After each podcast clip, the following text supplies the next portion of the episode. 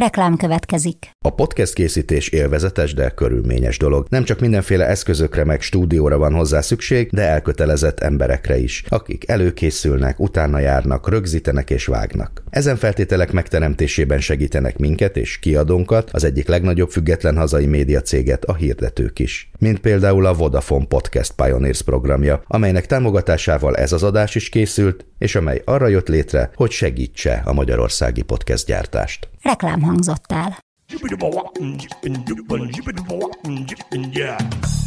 A Líra könyv bemutatja a 24.hu könyves podcastjét, a Buksót.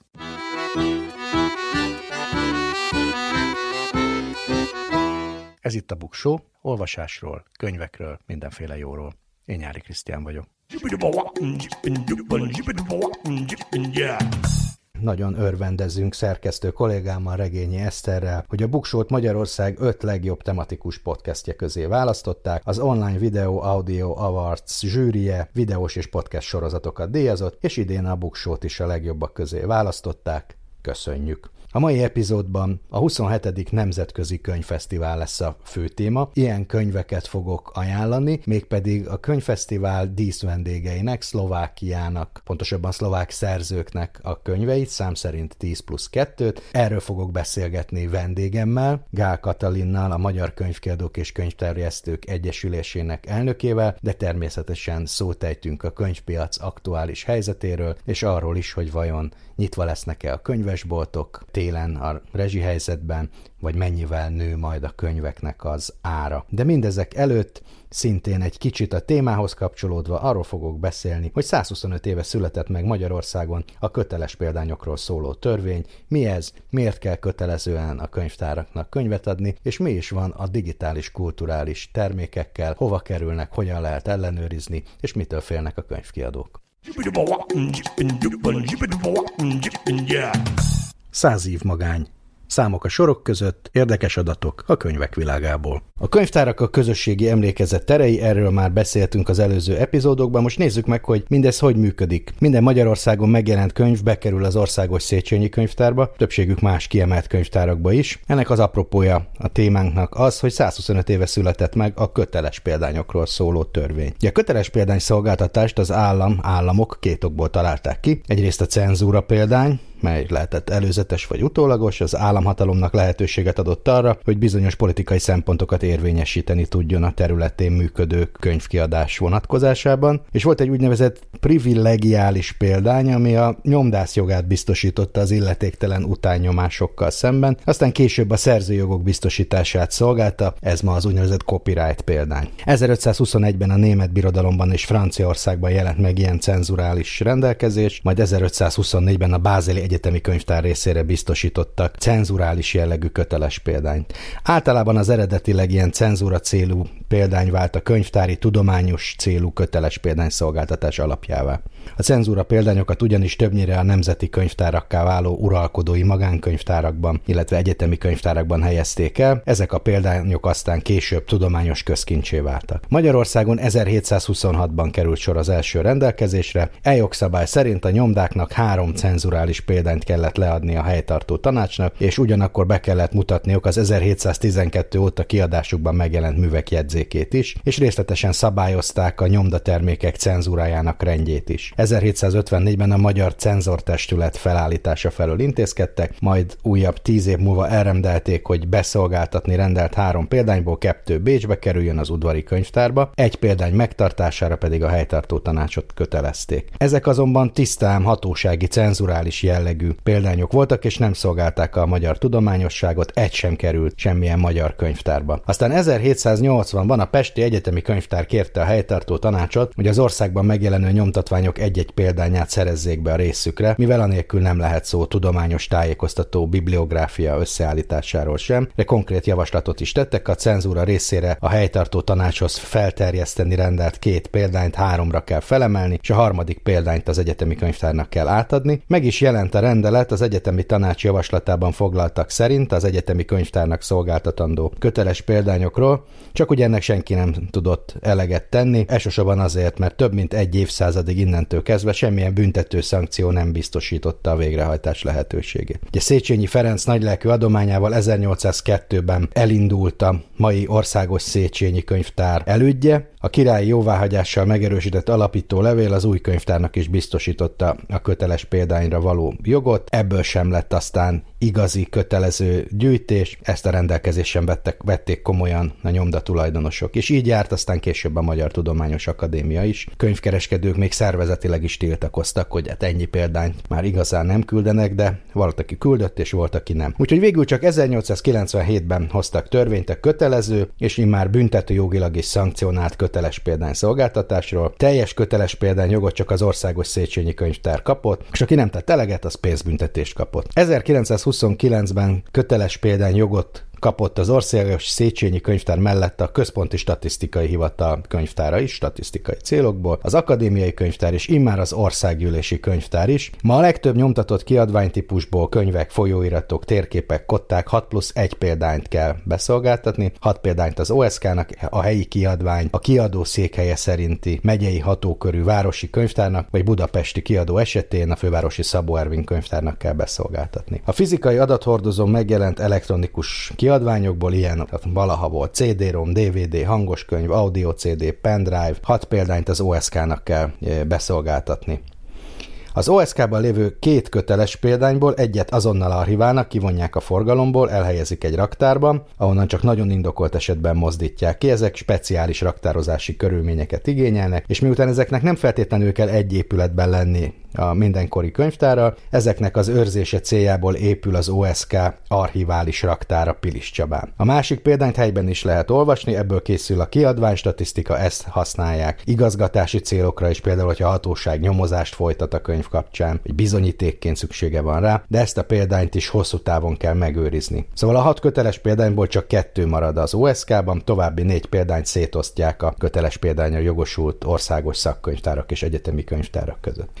2021. január 1 -e óta az OSK-nak az alapfeladatai között rögzített kötelessége, hogy a hazai webteret is valamilyen módon archiválni kell és megőrizni az utókornak. Ez azt jelenti, hogy tulajdonképpen az előző 20 év az elég hiányosan van meg. A kulturális tartalmaknak pedig egy nagyon jelentős része ma már eleve az interneten születik, és ezzel a tevékenységgel is valahogy foglalkozni kell a világ könyvtárainak. Magyarországon nyilván az OSK feladata, hogy a .hu domén alatt keletkezett tartalmakat valamilyen módon megőrizze. Mivel nincs rá semmiféle technológia, hogy a teljes webtérnek minden egyes pillanatát, minden egyes változását meg lehessen őrizni, meg nincs is az a kapacitás, ami ezt bírná, ezért rendszeres időközönként, konkrétan évente két alkalommal a teljes magyar webet archiválják, illetve az oldalaknak egy szűkebb köre esetében ezt évente négyszer teszik meg. 2019-ben a kiadók és nyomdák munkáját is meghatározó, a kiadványok köteles példány szolgáltatásáról szóló rendelet megváltoztatását jelentette be a kormány, bár a változás a tervezett formában nem nem lépett hatályba, ugyanis ezután a kiadók feladata a beszolgáltatás, nem pedig a nyomdáé. Ennek persze vannak pénzügyi vonatkozásai is, de ne, a legnagyobb vita abból alakult ki, hogy a kiadóknak olyan információkat kellene kiadniuk, amelyek más jogszabályok szerint üzleti titoknak számítanak, vagy a szerzők személyes adatait tartalmazzák. Be kell szolgáltatni egy példányt, vagy be kellett volna a kiadványok elektronikus verziójából is. A könyvesek szerint a nyomdai PDF leadására kötelezni egy kiadót nem lehetséges, részben mert egyetlen uniós államban sincs ilyen előírás, másrészt meg az, hogy ez egy nyitott PDF fájl, az nagyon veszélyes, hiszen az informatika fejlődéséhez igazodva ugyan lehet ezt aktualizálni, de nagyon könnyen le is lehetne másolni. Ezt nem tekintik biztonságosnak, egy kiadónak a legfőbb terméke ez a bizonyos nyomdai fájl. És a szerzői adatok megadására sem kötelezhető egy kiadó, hiszen ezt adott esetben szerződések is tilthatják, például a külföldi szerző egyéb adatait, vagy az, hogy milyen bevételre tett szert a kiadója, vagy ügynöksége a magyar kiadásból. Végül a fenti veszélyek kiküszöbölésére egy átmeneti megoldás született, hogy opcionálissá vált ennek a bizonyos PDF-nek a beszolgáltatása lehet helyette még egy nyomtatott példányt kiadni, és ezt valahogy digitalizálják, és megpróbálják oly módon megőrizni, hogy csak egy olyan gépre kerül rá az elektronikus példány, amely nem rendelkezik internetkapcsolattal, USB kimenettel, és ezen a gépen olvashatják az olvasók, ha érdekli őket az Országos Széchenyi Könyvtárba egy zárt hálózaton keresztül, és nem maradhat náluk változat. Reméljük, hogy ez a korlátozás elejét veszi annak, hogy kikerüljenek ezek a szellemi javak. Szóval így áll most a 125 éves története a köteles példányoknak Magyarországon.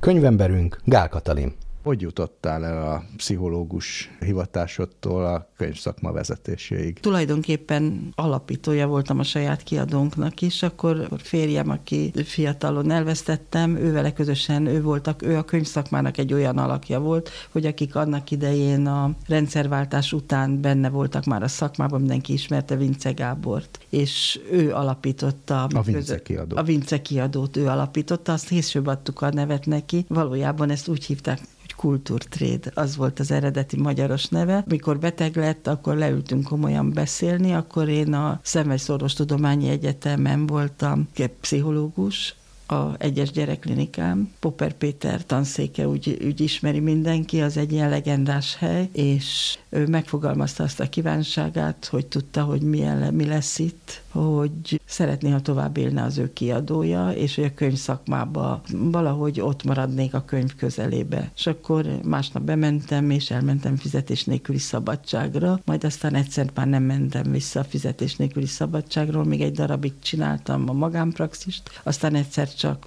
átvettem a stafétabotot, és ott maradtam a könyv szakmában. Hát, hogy valójában ezt menet közben tanultad ki? Menet közben tanultam ki, de ahogy nem tudom, hogy emlékszel, amikor az, el, az megválasztottak, ugye, ott bábáskodtál a, a közelében. Szerintem egy olyan költői pillanat volt, amikor az derült ki, hogy nem csak másnak, de egy egész szakmának is szüksége van egy pszichológiai szemléletmódra. Hát annál is inkább, mert ugye azt én mindig el szoktam mondani, és mindig megszoktak rajta lepődni, hogy a Mekeke az egyben a legrégebbi magyar civil szervezet, 1795-ben alakult a elődje a Pesti Könyvárosok Grémiuma, és hát a 227 év alatt te vagy az első női elnöke ennek a szervezetnek. Ez egy, erre szokták külön gondolni, hogy te most nőként nem. elsőként vagy hát, ott? Most meg is lepett, én nem, erre én nem gondoltam, de mondjuk elég természetes, mert amikor én az elnökségbe kerültem, akkor egyedül én voltam nő. És tudod, hogy én kinek a helyére kerültem az elnökségbe? Nem én.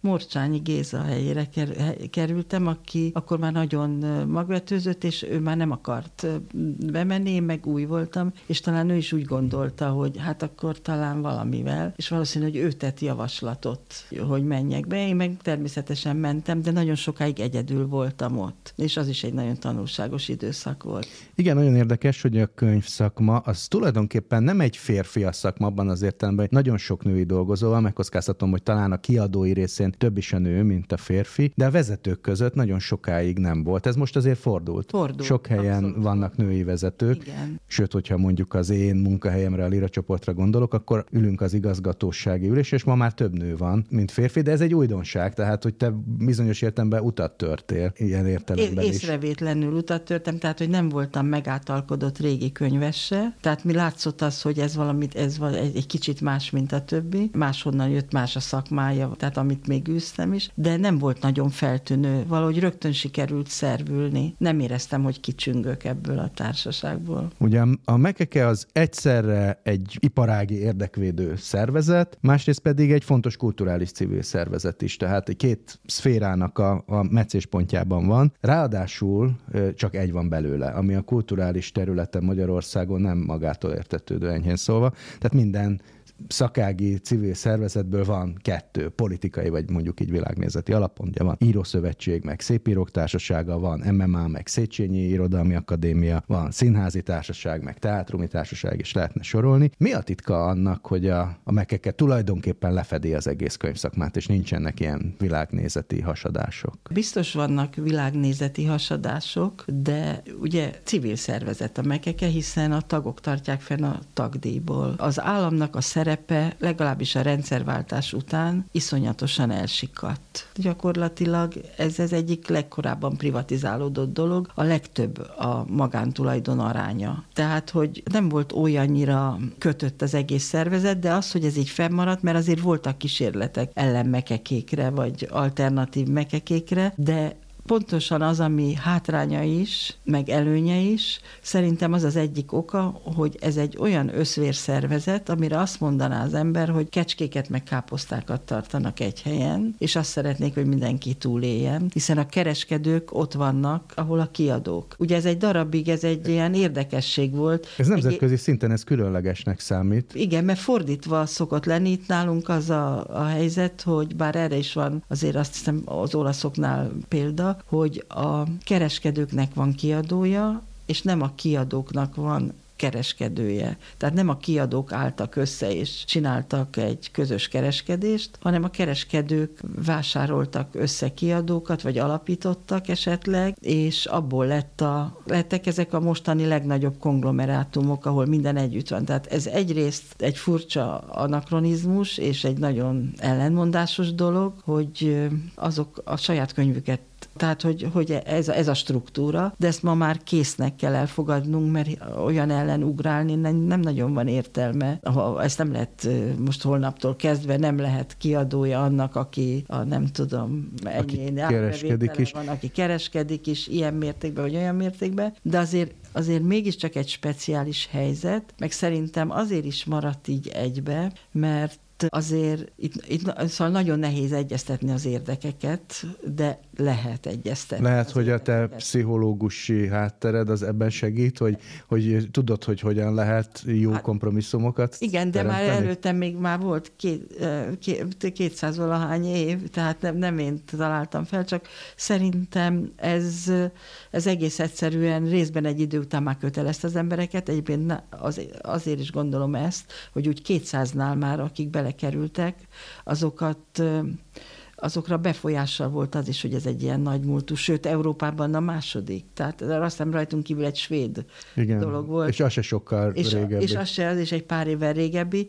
és azért ez egy, szóval ez egy olyan hungarikum, akit politikai nézetektől függetlenül bárki felvállalhatja, hogy Magyarországon a könyvszakmának hagyományosan ilyen múltja van, meg van az a már szoktad mondani a, a könyvnyomtatásnak is most lesz jubileuma. A, a magyar könyvnyomtatásnak magyar igen, 550, 550 éves lesz éves jövőre. Lesz, ami szintén nem kevés. Arról nem beszélünk, hogy nagy valószínűség szerint németül, vagy latinul, vagy máshogy nyomtak főleg, de mégiscsak itt nyomtak nálunk, mégiscsak Magyarországon élő emberek csinálták a nyomdákat. Tehát szerintem ez valahogy ez egy ilyen túlélő konglomerátum ez a miénk. És talán is sajátossága, hogy tényleg együttműködésre van ítélve, és egy szervezeten belül, tehát egymás könyveivel kereskedünk, ezért bár éles verseny van, mégsem tekerjük ki egymás nyakát, úgy, mint más iparágakban ez a mindennapi élet része. Tehát itt mások a módszerek. A, azért, a, a, akik nem ismerik belülről a könyvszakmát, azok kedvéért meséld el kérlek, hogy miből működik, mi a fő tevékenysége egy ilyen szervezetnek, mint a? Hát az egyesülés az egyrészt nem így mondanám, hogy érdekvédelmi, hanem érdekegyeztető feladata van. A könyvszakma szereplőinek közösen kell az érdekeit képviselni, egyrészt kapcsolatot kell tartani a minden, mindenkori kormányzati tényezőkkel, azon kívül a könyvkiadókkal, a könyvkereskedőkkel is ki kell építeni egy olyan szakmai kapcsolatot, amiben van egyfajta adatbázis vagy nyilvántartás jellege, amit mi most nagyon megerősítettünk, olyannyira, hogy most már csináltunk egy olyan rendszert, amit már két éve is elkészült, csak itt nem látszott itt ebben a nagy zárlatba, amiben nem egyszerűen csak nyilván tartjuk, hogy Newsy kiadó vezetője ez meg az, alakult ekkor, hanem egy komoly olyan adatbázist hoztunk létre a, az MKK mekeke tagságából, amiben látszik a kiadóknak a felépítése, a profilja, az állandó szerzőik, mi a specialitásuk, ők mióta vannak. Tehát tulajdonképpen, és ezt begyűjtöttük mindenkitől, ez egy kétnyelvű, most fog úgy igazán szerepelni a Nemzetközi Könyvfesztiválon, mert kitesszük azt sokszoros korrektúra forduló után. Tehát látni kell, hogy kikből állunk mi, és az nekünk is jó, hogy mindig látjuk, hogy kikből állunk, és csodálkoznál, ha valóságos összetételét látnád. Ugye a másik fontos tevékenység az érdekképviselet, meg az ilyen adategyeztetés mellett a rendezvényeknek a létrehozása. Most a második számú nagy magyar könyves rendezvény előtt vagyunk még, amikor beszélgetünk, hiszen most lesz a 27. Nemzetközi Könyvfesztivál, ezúttal ősszel. Ugye 1994 óta rendezik meg ezt a rendezvényt, de most azért egy különleges könyvfesztivál jön, mert kétszer elmaradt. Két és fél évig nem volt, ugye Covid miatt maradt el kétszer, idén pedig átkerült tavaszról őszre. Ennek például mi volt az oka? Ez a Covid helyzet, az ugye 2020. március 15-én lehúzták a redőnyt, bezárkozott az ország, április végé lett volna az, ami most lesz, a 27 Utána telt múlt az idő, már megint nem lehetett. És most áprilisban pedig azért nem lehetett, mert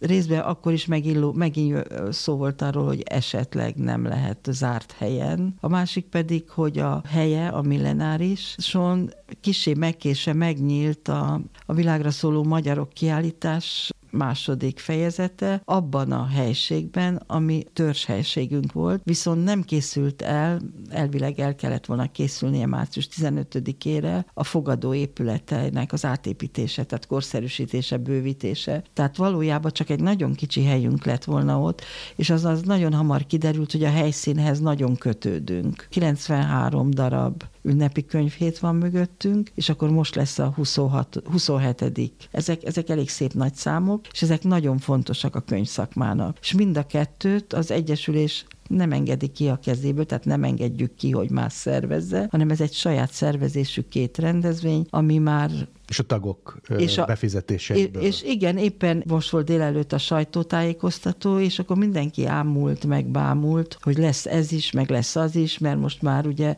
lesz közvetlenül közvetítünk a vásárol magáról.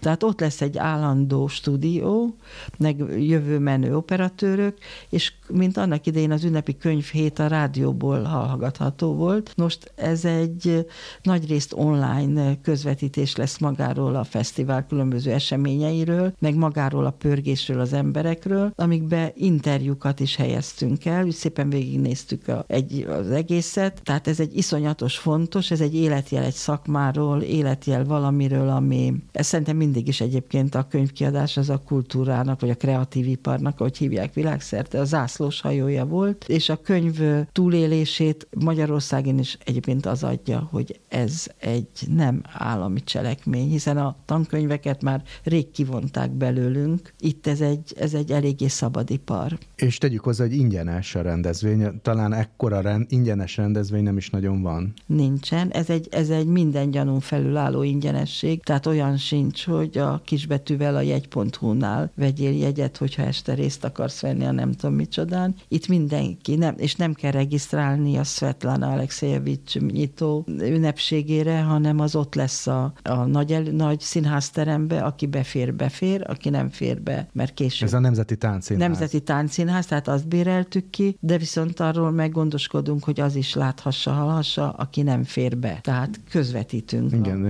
Svetlana Alexievics Nobel-díjas már a elmaradt 2020-as Igen. rendezvényre is jött volna, és szerencsére... És e... nagyon izgultunk, hogy nincs, nem történik-e valami, amitől majd most nem jön, de ebben a pillanatban jön. Igen, hát közben a nemzetközi viszonyok hát, nem úgy alakultak. És még aktuálisabbá, aktuálisabbá vált az ő dísz vendégsége, mert egy Ukrajnában született félig ukrán, félig belorusz írónő, aki talán az első, aki dokumentarista, tehát eredendően ő egy újságíró, nem szépíró, dokumentarista írásművé imájéért, nevezetesen azt hiszem a Csernobili imák volt igen, imájéért. Az is aktuális az, az, és már az is, tehát olyan, hogy még aktuálisabbá vált a díszvendégünk ebben a pillanatban, nagyon úgy néz ki, és nagyon nagy az érdeklődés, tehát... Dedikálni is fog?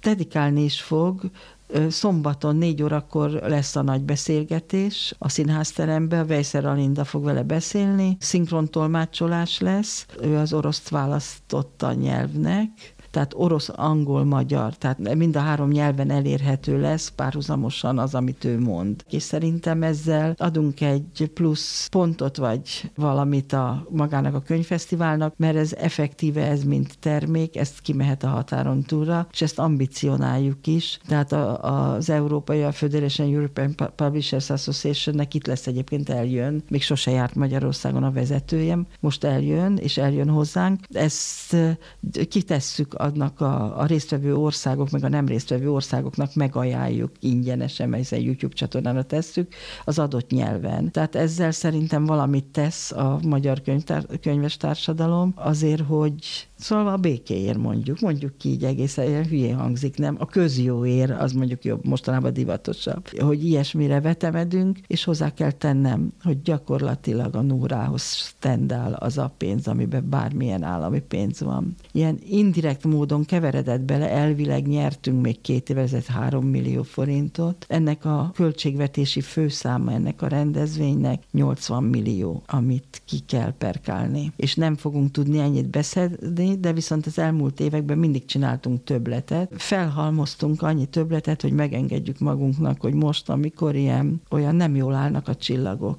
se nekünk, se másnak, akkor próbáljunk csinálni egy rendes, fesztelen, fesztelenebb ünnepségsorozatot, és ne spóroljunk itt most semmin, de ehhez hozzátartozik, hogy tényleg az utolsó gombig ez a magyar könyveseknek az ajándéka a magyar népnek. És aki ott volt nyáron a könyvhéten, vagy akár a tavalyi őszi könyvhéten, az látta, hogy micsoda igény van arra, hogy az olvasók fizikai közelségbe kerüljenek a, a, az írókkal, egy, akár egy dedikálás, vagy egy közös fénykép, vagy csak egy kézfogás erejéig. Hát és igen. azt hiszem, hogy ez, a, ez vonzza oda a, a nézőket. Hogyha jól tudom, nagyon sokan, a, a várakozásokhoz képest is sok könyves kiállító lesz most. 130, azért nagyon sok. De ez a 130 könyves kiállító egy része nem üzemszerűen működő könyvkiadó, hanem most már a nagyobb számokat azzal is produkáljuk az ilyen kiállításokon, hogy akinek nem a fő tevékenysége a könyvkiadás, de könyvkiadással is foglalkozik, azok is jelen vannak, tehát kutatóintézetek,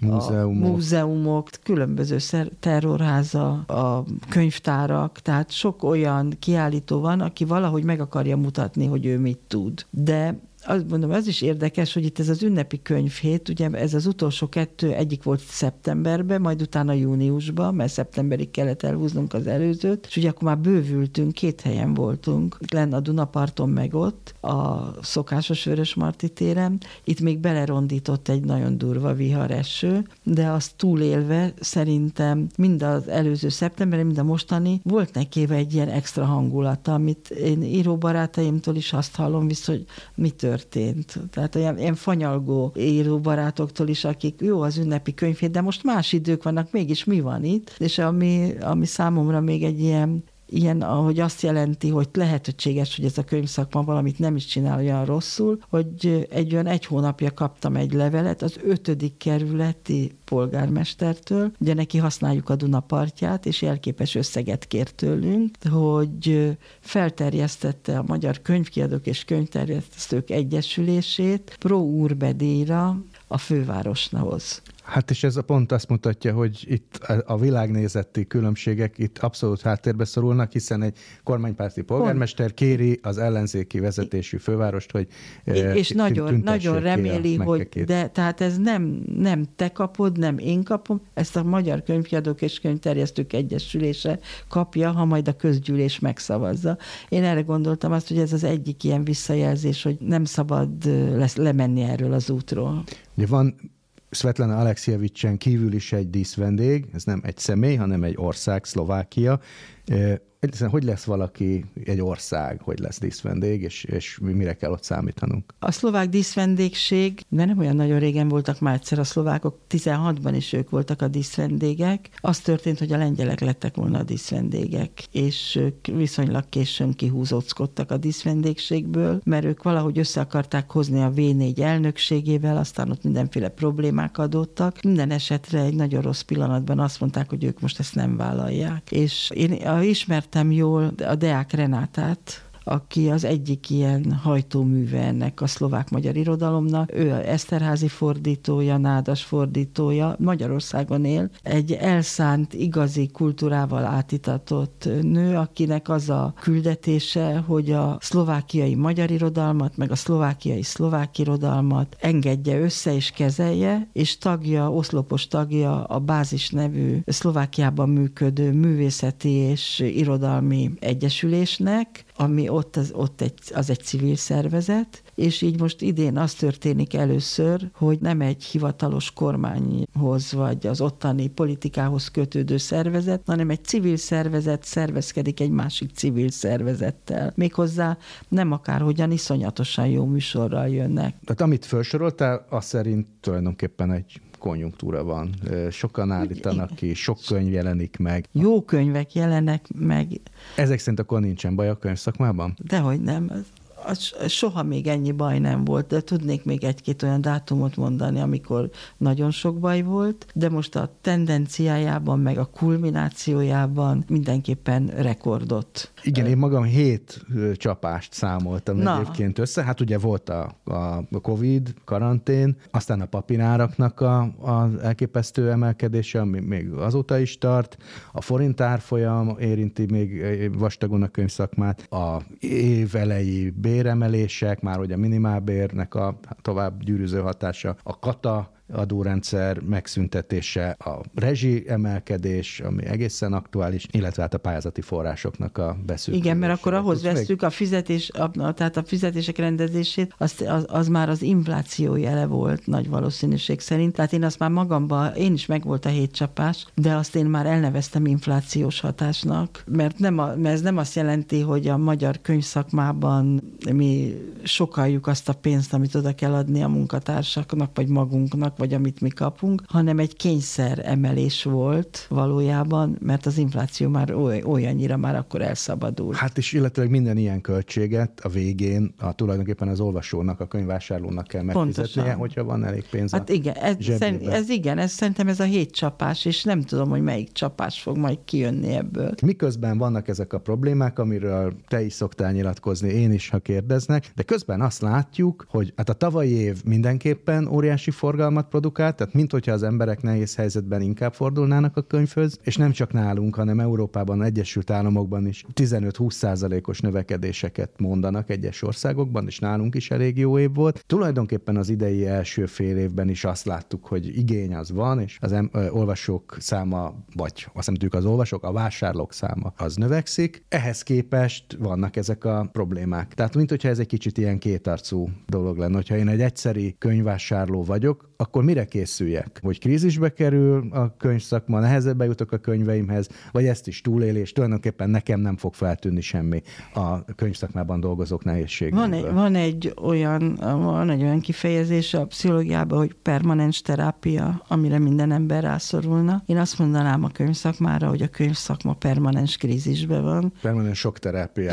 És, és viszont a túlélési stratégiája, vagy a túlélési taktikái is nagyjából nagyjából sikeresek. Ez lehet, de ez nem azt jelenti, statisztikailag nem azt jelenti, hogy egy nagy globális javulás volt bármikor is, mert a háttér történések azok viszont arra utalnak, pontosan a hét csapás miatt, hogy itt vannak egyrészt a kiadói, terjesztői világban is gyógyíthatatlan történések, tehát máshogy viselkedik egy kis réteg kiadó, ami klasszikus műhelyként szerepel, és nincs integrálódva egy nagyobb rendszerbe, hanem ő maga maga egy viszonylag korlátozott címszámmal olyan típusú könyveket állít elő, amelyek nem három nap alatt fogynak el, de viszont egy komoly réteget szolgálnak ki valamivel. Egy... Tehát tudományos könyvek Hát ez az, a szak és a, így könyvek, van, szakkönyvek. Igen, ahol olyan szinten folyik a tudományos, tehát a műhely munka, hogy nem egy kész kéziratot kapsz, és eldöntöd, hogy kiadod vagy nem, vagy megkéred. Nem fejleszteni kell, meg kell csinálni. Hát a fejlesztés. Tehát ezek nagyon erősen szak szakmaorientált kiadók, már nagyon kevés van belőle, éppen ő nézegettem, hogy, hogy alig van, de ezeket pandának kéne kezelni, és nem kéne hagyni, hogy kihalljanak. De tudom, hogy ez, ez a kapitalizmus törvényével, de láttam, hogy máshogy sem megy szembe mindenütt, csak ott mondjuk nagy, erősebb mecenatúra van, vagy nagyobb központi segítség, vagy akármi. Hát szerintem az Egyesült Államokon kívül nincs is olyan ország, még gazdag európai ország sem, ahol az állam ezeket a fajta tudományos szakmai műhelyeket ne támogatná valahol. Hát nem. Például, amit csak így privát mondok, lehet, hogy kivágásra is kerül. A gyerekeimből a, a fiam elment az, az egyetemet elvégezve szakmai gyakorlatra a MoMába, New Yorki Egyetem, a New Yorki MoMába, művészet Művészetek Múzeumába, Modern Művészetek Múzeumába. Nagy nehezen mindenféle családi kapcsolattal benyomtuk, ott a kiadói részleghez, amiben az lett, az lett volna a feladata, hogy akkor én már nagyon féltem, mert láttam, hogy mi lesz itt, hogy hogyan lehet életképes budgetet csinálni egy művészeti kiadványnak. A gyerek fél év után hazajött, és azt mondta, hogy Magyarországon sehogy. Tehát ezzel van, tehát erre mondom azt, hogy valószínű, hogy vannak olyan területek, amiknél, amiknél van könyvkiadás ebből a világszerte, nem olyan túl sok, nem annyi, de de ez egy más típusú budget csinálással, vagy budget struktúrával működik, amire Magyarországon pillanatnyilag nincs lehetőség. Vagy pontosabban állami segítség nélkül. Hát az, az igen, tehát ott mindig van, van egy, ugye ott, ott ösztöndíjakat adnak, az intézmények tetején van egy olyan szervezet, aki eldönti, hogy bevisz pénzt, de olyan, akinek van, mondjuk nem úgy, mint hogy nálunk, tehát nem politikailag determinált teteje van neki, hanem inkább tudományos elhivatott küldetés, tehát minden csupa ilyen korszerűtlen dolgokkal vannak elfoglalva. És akkor, akkor hogy, ez, hogy ez itt Magyarországon jelen körülmények között nem megvalósítható. De ez tulajdonképpen a kiadóknak egy kisebbik részét érinti, akik nem elsősorban a piacra termelnek, vagy más, másfajta piacokra termelnek, de mondjuk a rezsi kérdése az, az egész könyvszakmát ér, érinti, már csak nem csak úgy, hogy a kiadóknál is jó, ha be van fűtve, hanem a könyvesboltok esetében. Te számítasz arra, hogy ilyen rezsi összefüggésben könyvesbolt bezárások lesznek? Hát sajnos igen, mert nem egy kicsivel lesz több a rezsi, a számlák hát értéke, hanem lesz. sokszorosa lesz, és ez szerintem nem becsukásra, de a, a nagykereskedelmi hálózatokat is mélyen fogja érinteni, mert sok boltjuk van. Van, akinek nagyon sok euró alapú bérleti díjat kell fizetni. Hát ami bevásárló központ központban Igen, van, az biztos, hogy az lehet, hogyha, hogyha az, hogy biztos egy jobb alkupozícióban vannak, mert szerintem most sokan akarnak kimenekülni esetleg ezekből a hálózatokból, hogyha a szerződésük lehetővé teszi a, a kimenekülést, de egy kisboltot is be kell fűteni. Hát Vagy egyáltalán akár ahányféle, szerintem ez, ez, mert ennek a növekedése egy katasztrofális méreteket ölt, úgyhogy nagy valószínűség szerint boltbezárásokra lehet számítani. Itt mi segítheti ki a kiadót? Egy erősebb online értékesítés talán. Top 10 egy polsznyi jó könyv. A Budapesti Nemzetközi Könyvfesztiválnak Szlovákia a díszvendége. A négy napos rendezvényen 29 kötetet mutatnak be, de egyébként is e, számos szlovák tárgyú vagy szlovák író által írt könyv kapható Magyarországon. Ezekből válogattam 10 plusz 2-t. Egyébként a díszvendégség alkalmából szlovák irodalmi blokkal jelentkezik négy magyar irodalmi folyóirat is, a jelenkor a Tiszatája, Kaligram és az irodalmi szemle is, úgyhogy bőven lehet találni nagyon izgalmas irodalmi műveket. ABC sorrendben fogok 10 irodalmi művet ajánlani először. Irena Brezsna minden világok legjobbik a Vái Horváth Erika fordításában a Phoenix Library-nél jelent meg idén. Ez egy Pozsonyban született, de Svájcban élő szlovák író, újságíró könyve, amely egyébként 2008-ban elnyerte az évkönyve díjat. Szeptember 30-án Dragomán György fogja bemutatni a könyvfesztiválon. Nagyon izgalmasnak tűnik. Akár csak Tomás Forró Donbass nászutas lakosztálya háború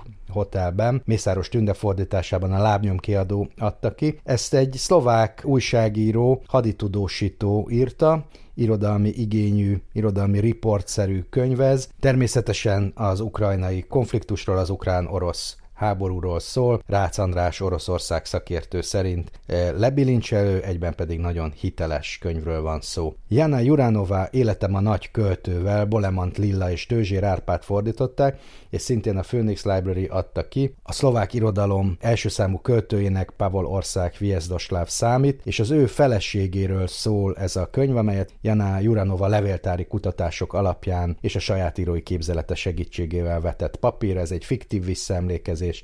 Erről az asszonyról egyetlen fél fénykép maradt fenn, miközben a férje nagy költő portréját minden szlovák kisiskolás ismeri. Ez egy fikciós történelemkönyv, vagy történet elbeszélés is ezek szerint. Nekem az egyik személyes kedvencem már néhány éve megjelent, Daniela Kapitanova könyv a temetőről, első és második könyv a temetőről, írta és rajzolta Samko Tále, tehát alcíme is van. Ez egy szintén egy fiktív álnéven írt önéletrajz, egy a regény szerint egy 44 éves szellemi fogyatékos férfi meséli el, aki temetőőr, egy kicsit ő a szlovák Forrest Gump vagy a Bádogdob Oszkárjához hasonlító. Szlovákiában azonnal bestseller lett, Magyarországon a magvető adta ki, Mészáros Tünde fordításában 2016-ban azóta is elérhető. A következő egy tavalyi könyv, Katarina Kuzbelova főkötő Mészáros Tünde fordította. Ez egy kicsit a szlovák folklórnak az irodalmi lenyomata, ez a főkötő, ez egy nagyon jellegzetes női ruhadarab, sok mindent jelképez, és a két főszereplő élete összefonódik egy kicsit a főkötőkön keresztül, egy szlovák és egy roma kisebbségi település lakóival is találkozhatunk. A műfordításért a fordító Mészáros Tünde megkapta a Madács Imre díjat egyébként. Szilveszter Lavrik vasárnapi sakpartik Tiszóval Mészáros Tünde fordításában, a Lármattan gondozásában jelent meg idén. Ez is egy női regény, pontosabban egy női elbeszélője van, és szintén egy kicsit szellemileg visszamaradott a narrátorunk, aki az ország leendő elnökével, az első szlovák elnökkel, a hát sajátos múltú József Tiszóval találkozik, gyorsírója lesz, és az ő szemszögéből meséli el 1939 és 45 közötti szlovák bábállamnak a mindennapjait. Kicsit emlékeztet tehát az előbb idézett Daniela Kapitanova regényre. Aztán Dominika Madro Szentélyek pénzes tímel fordításában, ez is Phoenix Library, és ez is idei. Egy nagyon fiatal szerzőről van szó, 1990-ben született, szlovák nyelvet és irodalmat tanult, Pozsonyi Koménius Egyetemen, forgatókönyvíró, Egyébként, és ez is egy női regény két nő története, akiknek ugyanaz a sors adatot meg, világra segítik a környék újszülöttjei, de saját anyasághoz fűzött reményeik beteljesületlenül maradna. Mária Modrovics Flashback pénzes tímea fordította. Ez tíz rövid történet, Szintén egy nő mozaikszerűen felépített élete, van benne különleges utazás térben és időben egészen az LSD okozta. Megváltozott képzeletvilágig. Ezt a könyvet az Európai Unió irodalmi díjára is jelölték, Phoenix Library adta ki és pénzes tímmel fordította. Martin Csicsvák, Anna Gruskova és William Klimacek kortás szlovák drámák. Pesti Kaligram adta ki idén, és hát az van benne, amit ígér, négy drámaíró, négy kortás szlovák drámaíró, akik közül többeknek a darabjait játszák a szlovák színházak, új színpadi formák megteremtésével is kísérleteznek, és végezetül ismét egy gyűjteményes kötet, 20. századi szlovák novellák, a Norán Libro adta ki 2016-ban, és azt kapjuk, amit a cím ígér. Végezetül pedig két plusz könyv, amelyek nem irodalmi kiadványok, de nagyon izgalmasnak ígérkeznek. Román Holec, Diadal és Katasztrófa, Trianon egy szlovák történész szemével, a lábnyomkiadó adta ki. Láttam egy kiállítás Pozsonyban másfél évvel ezelőtt ugyanerről a témáról, és akit érdekel a közelmúlt története vagy Trianon, annak talán tanulságos, hogy hogy látja mindezt egy szlovák történész, egyáltalán nem nacionalista alapokon. Legvégül pedig József Tancer a soknyelvű Pozsony nyomában, beszélgetések a régi város lakóival, lábnyomkiadó 2022-es könyve, és a régi Pozsonyt varázsolja elénk, még élő idős emberekkel készített interjúk segítségével, akik szlovákok, németek, magyarok, zsidók, vagy egyszerűen csak pozsonyinak nevezik magukat, és ők emlékeznek vissza erre a soknyelvű multikulturális városra, ami ebben a formájában ma már nem létezik. Nádasdi Ádám fogja egyébként bemutatni ezt a kötetet. thank